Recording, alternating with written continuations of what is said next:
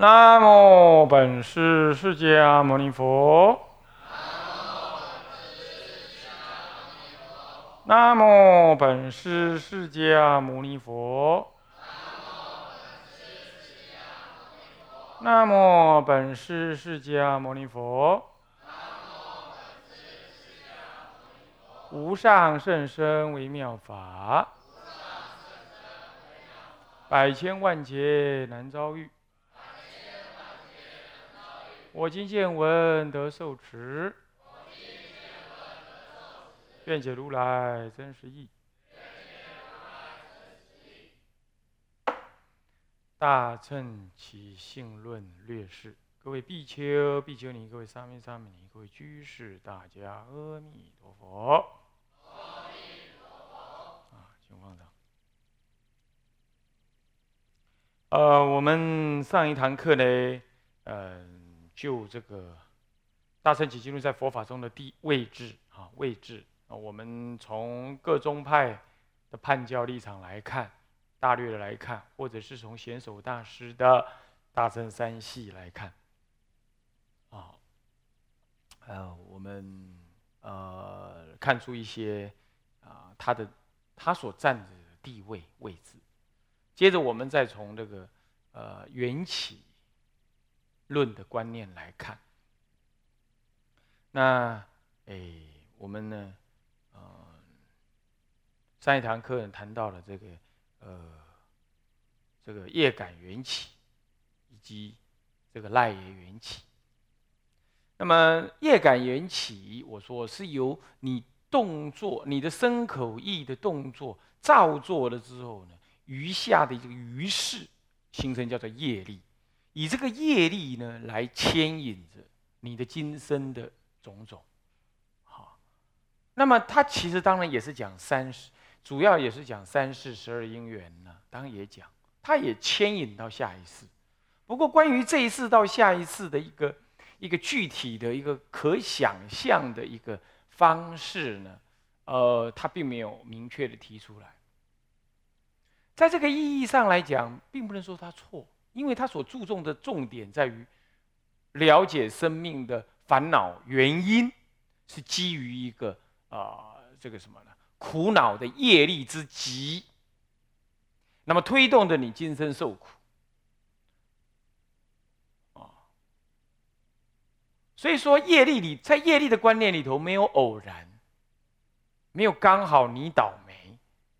啊，没有你很衰，这种观念是没有的，啊，呃，你娘为什么把你生成这样？你回去跟他吵也没有用，这是你的业力所感，啊。但我最近看有些写很多论文的呃长老啊，已经往生了，他竟然还会提到说，哎，因缘是什么呢？因缘就是某一种偶然，它甚至于代表某一种偶然哦。偶然这多可怕！哎，怎么会有这种话语出现哈？我我可以把它列印下来给大家看啊。呃，怎么会讲成这样？业力里头不会有偶然的，那要偶然，那偶什么然呢？是不是？是要偶然成佛啊？刚好不小心去成佛，那那那那那那那要不要大家签签大家乐或者是什么彩券儿？那就。业在业力的因缘里头，绝对是严密的因果的，只是这个因果本身重因重缘所成。杀人者死，这是一个机械性因果论，或者呃宿命式因果论。杀人不一定则死啊，呃，你如果逃亡逃得过的话，不是这意思。我是指说，杀人的人如果坚决的惭愧忏悔。好，对不对？那么呢，主动投案，好，然后呢，这真实的表示自己的惭愧，那杀人不一定折死，是不是啊？那这还是因果关系嘛？就好像你，你被处，你你将要被处罚，吃一粒盐巴，这整个这样子生存吃下去，哇，那还得了啊？这可是呢，我泡水，哎，我慢慢喝，我总可以喝完嘛。我还是吃完那粒盐巴，是不是这样？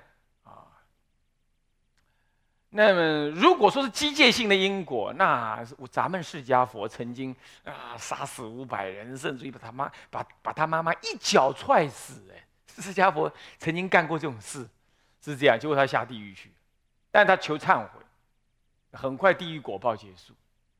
他也曾经做一个贪婪的商人，一口气把五百个五百个那个船上五百其他商人全部给弄死，他自己拿着财宝自己跑。哦，有够厉害。啊，那结果呢？嗯，他是求忏悔。所以诸位，因果当中才具有各种可能性，你的一切善的行为才具有价值性。所以因果不是拿来骗人的，因果不是说我画一个地狱的景象，十殿阎罗能把你给吓了个半死，好恐吓你不得造罪。我想不是这样，啊，不是这样。地狱的果报是你的心所感，就像你没有人经过你同意啊，你娘你爹就把你给生下来了，对不对？是不是这样？那是爹娘的贪婪之后的副产副产品呢？你要知道，所以有人说：“哎呀，爹娘恩重如山。”这种说法都是一般性的说法。爹娘恩重如山。在某个意义上，当然我们提倡这样。可是你要知道，很多人养儿育女啊，是为了防老，是为了彰显他的价值，是为了继承他自己的事业，乃至于在某种意义上，只是为了跟人家声明我也能养儿育女。他对他自己的儿女，并不是真心的这么爱的，并不是这样，甚至于对自己的儿女爱也有偏颇，对吧？如果是真心真，就不假。那么就不会有分百分之九十跟百分之六十的差别，是不是这样子？为什么会有差别？嗯，私心为本，所以说爹娘的这种爱染，副产品是产生我们的生命。当不只是他们了，还有我们跟他的业缘交掺着，然后才我为他所生。这只能讲因缘性的，你应该要尽你的责任、孝道等等。但这不等于你要为儿，你要为父母、为儿女而牺牲生命更高的价值、修道的价值。当然，如果你为了你自己的私欲，嫁到老远，为了你的私欲跑到老远去做生意，然后你不不不回来看爹娘，爹娘呃生病了，你也说我很忙啊，没机会回来。我想这个就是你的私欲，我想这个就符合了世间讲的不孝的原理。因为你的私欲重于去照顾一个人嘛，照顾一曾经照顾你的人，那当然就没话讲。可是如果你是为了更大的修道的意义跟价值，那么你要光荣的、理性的、坚决的去走向修道之路，那么这不明不可以说你是不孝的，不可以这么说。啊，你说虎毒不食子，这真的是这样吗？当然是假的。老虎饿了就吃自己的小孩，从来各种生物就是自己如果饿了的话，就是要吃自己的小孩，以以以保证自己的基因能够保留一个比较好的流传下去就 OK 了。他会把其他多的吃掉，包括人，在民国初年还有易子而食的，这我父亲亲口告诉我的，哈哈，诸位，所以说父母对儿女爱是不是叫做天性？某种意义上是，但绝对不是你想象中这么完美的爱，不是。哎呀，法师，你怎么讲这种话？现在都已经没有伦理了，你还讲这种话？没办法，我我去把事实讲出来。但是这个意义上并并不代表你要轻视父母对我们这些恩情，不是这个意思。我只要告诉你，佛教的所佛教的因果业感论，它是很清晰明白的建立了一个。因果之下的道德理念，它不是莫名用想象的方式去建立道德理念。佛教仍然同意强调，而且支持所谓的孝道。然而，那是基于内在对一切众生的悲悯。以这个为基础，然后我说，因为今生今世的父母与我缘深，所以我对他特别的施予什么呀？这种无悔的这种。孝顺，哪怕父母对我呢是恶心恶相，他是我亲生父母哦，都可能对我恶心恶相，那我没有什么好说，因为那是我的业力所感。所以我今天我来孝顺他，是因为我生而一个人的价值。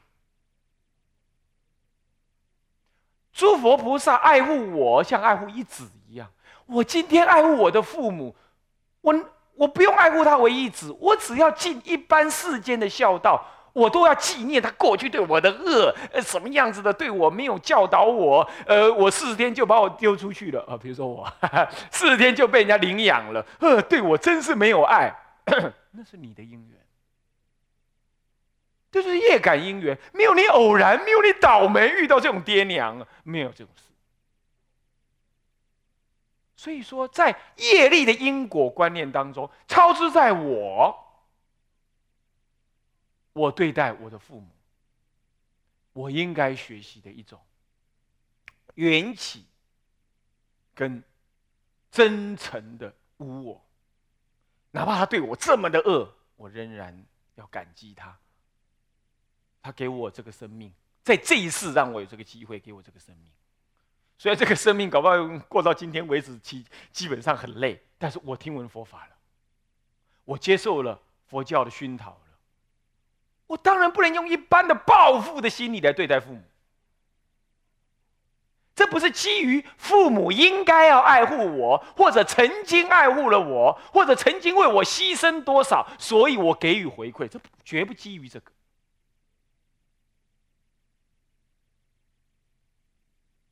只是因为我了解业感，我来投胎就是与他有业感因缘。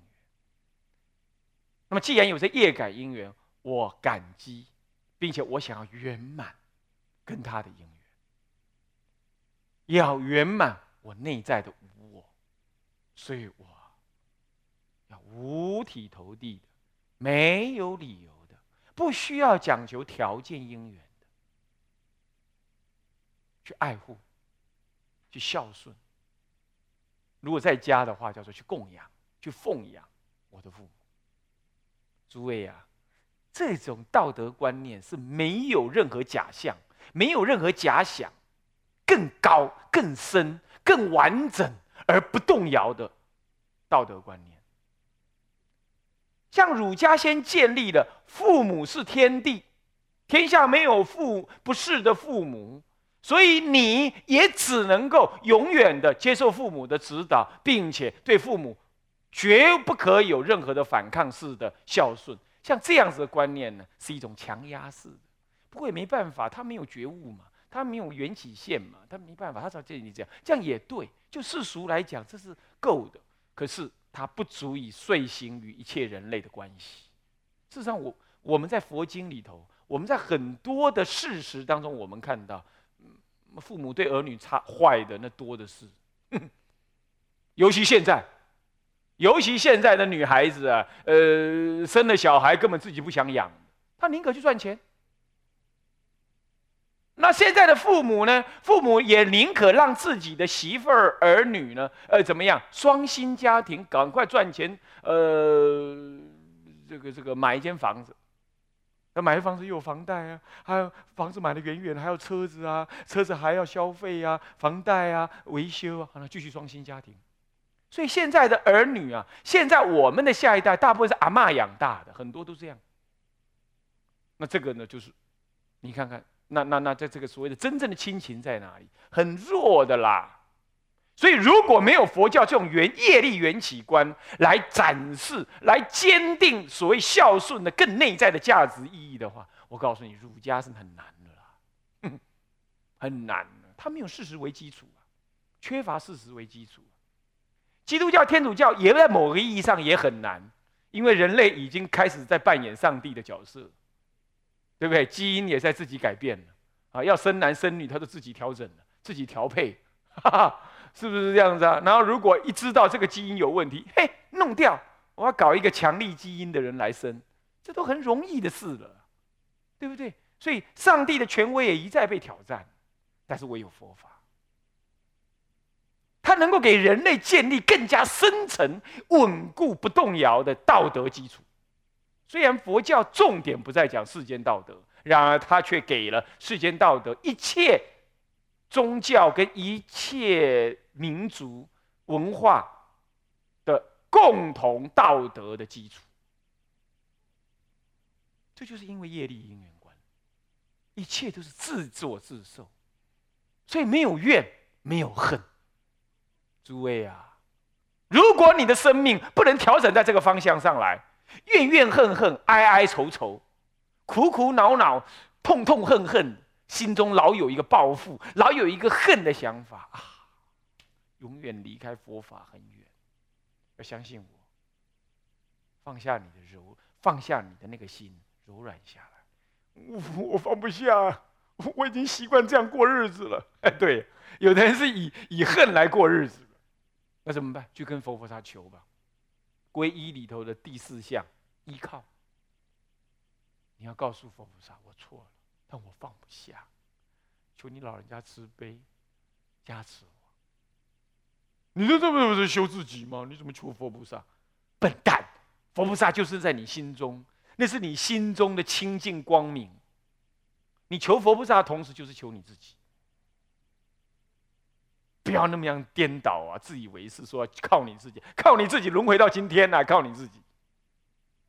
很多人修行，研究了几天佛法之后，就告诉人家：啊，佛法里头不讲神通的，不讲神崇拜的，也不用崇拜佛的呀。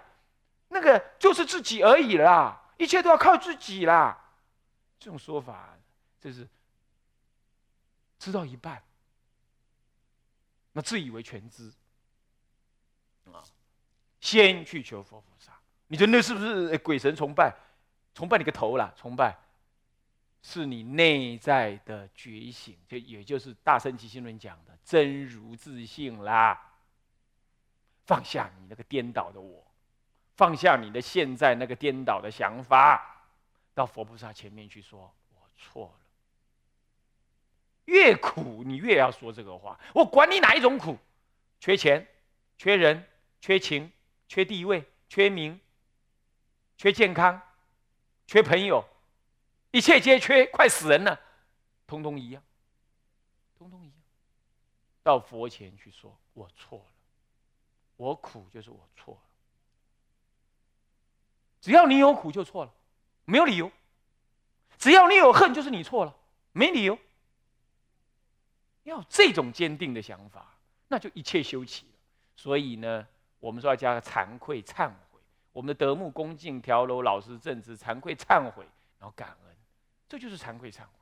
错了，这就是其实是业力因果观最一开始你就要建立这种观念。所以业力因果不是一个理论呢。它在内在里头形成了你的一个道德基础。你要这样来看业力因果观，啊，所以这业感缘起也是这样啊，诸位，以这个为根本，往下的通通不离这个，不过更加的发挥这样而已，更这样而已啊。那么再来就是呃阿赖耶缘起，上一堂课不讲了呗？啊，这个这个这个这个。嗯，储存于生命的主体，这叫做什么？生命的主体叫阿赖耶。这个阿赖耶呢，也不可得。不过呢，它像一个生命的主体，它承载着，永远承载着这个什么呢？承载着这个业业种子。那么呢，随着无间缘等无间缘所缘缘增上缘等的牵引啊，我上堂课讲过了啊，简单的说了这些缘啊，然后牵引你呢，有缘有因，因则八世种子也。缘则这如是三缘啊，这个呢来牵引，那么即起现行。有缘听得懂吗？有缘听得懂吗？哦，缘缘的缘就是疏远的因，叫做缘呐。好，可以这么提，可以这么感觉了哈。一种诱发。不过这个呢，也因为将将好，因为他讲一个缘字，好，使得生命成佛这件事情就显得有时候有一点儿什么样啊？有一点儿被动。这也是，这也是呢，这个唯识学当中某一种给众生的一个不确定。他给众生的不确定，第一个就是待缘而生这种观念，这种待缘是无无法无法无法认定的。其实，在这世间上啊，现实的世间，待缘是很可能的，对不对？是不是这样子啊？你比如说，有谁说今天种的稻子，明天就收的？一定要待缘。你急，你急破头也没用，就得待缘。是不是？所以代缘这个观念确实是真的，是存在。好，那需要种子，这个也是的。你就这块土地里头就是没稻子的种子，你去你去拜他求他，他也长不出稻子来啊。你下多少种子也长不出稻子来啊。你没因不成果，这也是。可是当他放到一个更严重的成佛这件事情来的时候，就会让人觉得有无力感。第一，他也认定成佛要因的话，那他到底谁有因谁没因？他认定有人有因，有人没因啊，这就惨了。这就显得有一定这众生当中有一群人呢，他叫做一产提那一类的，他不能成佛。再来待缘成佛也要修嘛，努力修嘛，叫待缘。可是努力修不保证一切，因为缘就是一个不可控制，要等待时机的这种某种意义上是要有时机的成熟，需要时间的流转来给予圆满的。啊，那这个时候你成佛就变成是一个不不能决然的全部控制的一个态度，所以要仔细研研究下去的话呢，你会发现在这里头拥有了某一种程度的缺憾，但是它补足了前面业感缘起当中的不足，什么呢？关于轮回过去这个过程当中承载着的是业力种子，这种观念呢，哎。明确的解释了六道轮回的必然性，你的种子不坏嘛？哦，是这样。那也解释了为什么造恶的人会今天享乐，因为缘还没来嘛。啊，恶缘未来嘛，这种观念。这里头也去除了什么不可不可知的啦，嗯的神秘力量啦、天神啦、上帝啦这种力量的私语，就完全不必了，就完全不必了。哦，完全就是业力因缘所使然。好的，嗯。那么这个时候，他也解释了什么叫业力。业力呢，是来自于众生心是之阿赖耶识中所执持之种子。这个种子欲缘，则升起这个现行。那这个现行就是一种业业，就表现成为一种业力的行动来了。好，业力的牵引力量来了。然后这业力的牵引力量能够什么呢？就在熏染新的种子，新熏的种子，然后那个心虚的种子再遇遇缘，然后它又再产生现行，现行之后再熏出新的种子，这样辗转现行，辗转内熏，心熏，那心熏又生现行，现行再心熏，这样辗转的依存呢，互为因果，就无穷无尽下去。这个就解释了前面讲的那个业感因果，他不提什么，他只谈说有个余势力量。那余势力量是什么东西呢？哦，原来是业力因果，这这个种子在产生熏。这有点哈，有点像我们牛顿力学。牛顿力学只谈引力，那引力是什么？他不说，他只说事实证明这两个东西摆在一块就会吸引嘛，那就叫引力。比如。那磁力是什么？电磁力是什么呢？电磁力就呃正电负电摆在一块，都咚，它就吸过去嘛。那会吸过去，代表了一个力量。那至于这是什么呢？不管，反正就叫力，模糊的给一个力字。但是到了二十世纪的二十世纪的时候，开始就开始把它怎么样？把它研究了，说哦，这是有粒子化的东西哦，是有粒子在做交换，有 particle 有粒子在做交换，所以它产生力。听得懂吗？就好像说啊，我为什么能吸引你？很简单，我丢一个球给你，你也丢一个球给我，我丢一个球给你，你再丢一个球给我，互相丢球的时候，我们就互相吸引了，是这样。他把力的内涵看成了粒子状态，这就是二十世纪在发展的新的量子力学的观念就是这样来的。那这里不是也这样吗？刚开始谈的是业力，是一个模糊的概念，叫力量。是一种概念中的东西，渐渐的，他到唯识学里头给了一个具体的东西，叫做种子，是种子预言熏起新的现行，名为什么业力招感。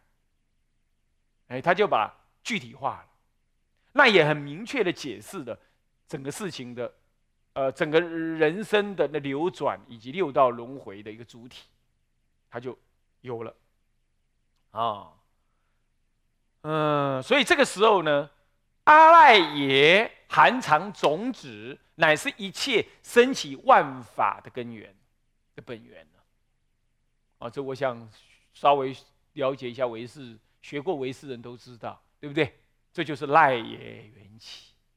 以这个阿赖耶的含藏种子，它含藏种子是因为种子不是阿赖耶本身在做什么动作，是因为它含藏种子，然后升起。嗯，好，这乃是比业，这是乃是比业感缘起进一步的对现实存在做一个因果关系的一个解析了哈。这赖业缘起，这在这如果讲一个历史的发展，在这之前呢，俱舍论一直发展成为业感缘起的同时呢，他似乎觉得业感缘起本身这个业感。是有一些有一个无表色、维系色在维系的这些东西的，他就不谈心，就这样会落为一个具体的东西在那里。